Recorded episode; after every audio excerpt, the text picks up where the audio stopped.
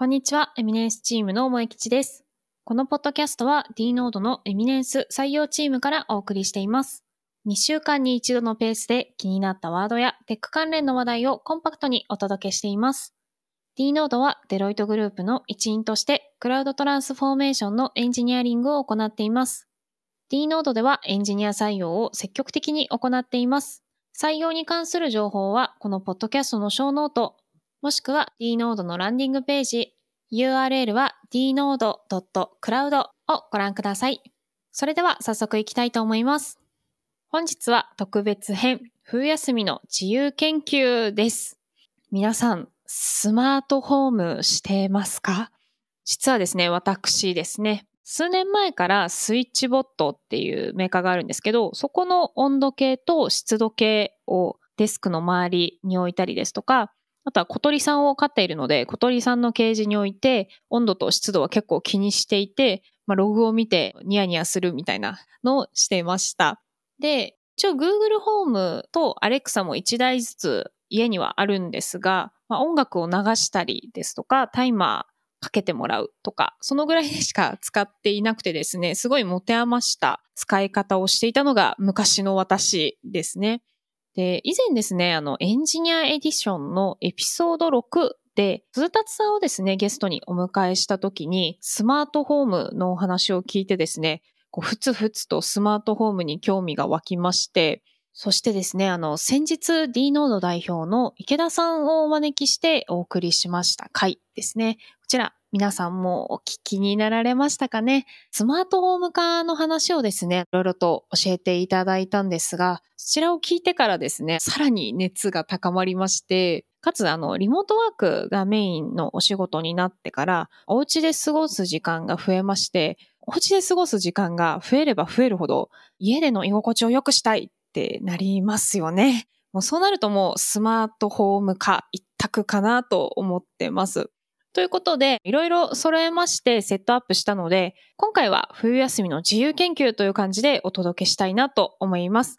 で、ここまでが自由研究でいう研究のきっかけですね。では、次に調べた方法ですね。こちらはもう実際に利用している D ノードのメンバーからの口コミが一番。で、次にあとは Amazon のレビューを見たりとかですね。で、使い方自体は大体標準のアプリでも説明してくださってますし、まあ、詰まっても調べたら大体出てくるので、まあ、ここはそこまで苦ではないかなと思います。次は予測ですね。今回 Google Nest Doorbell と Google Nest Cam を購入しました。防犯用に Google Nest Cam で、ドアベルはミーティング中に配達とかが来てもですね、あ、そこ置いといてくださいと対応ができると期待して今回購入いたしました。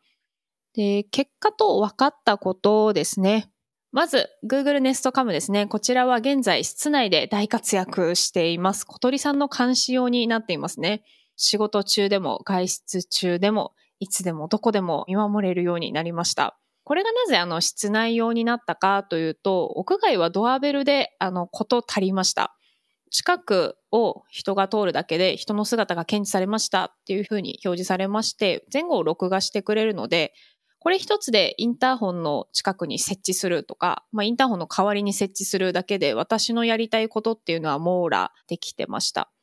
で、この Google Nest Doorbell ですね。できることとしては、動きが検知された時の収録ですね。アプリとかだと履歴の項目になりますね。あとは現在の様子。これはライブ項目ですね。で、その他で、まあ、クイック対応っていうのがありまして、置き配してくださいとか、ちょっとただいま対応できませんみたいな固定文を話してくれるっていうのもありますね。で、動きが検知された時収録してくれるのは防犯的な意味ですごくいいなと思ってまして、あと結構画質がいいんですね。今までこう防犯カメラ的なのはちょっとつけてみたりとかしてたんですが、それよりも検知機能だったり画質の精度ですね、は結構良かったかなと思います。で使ってみて残念だった点2点ですね。あの、これは完全に私のミスなんですけど、オートロックを開けないと、そもそもドアベルがあるところまでたどり着けないっていうことですね。ここはあの、私の予測ですとか、まあ、段取り不足だなと思ってます。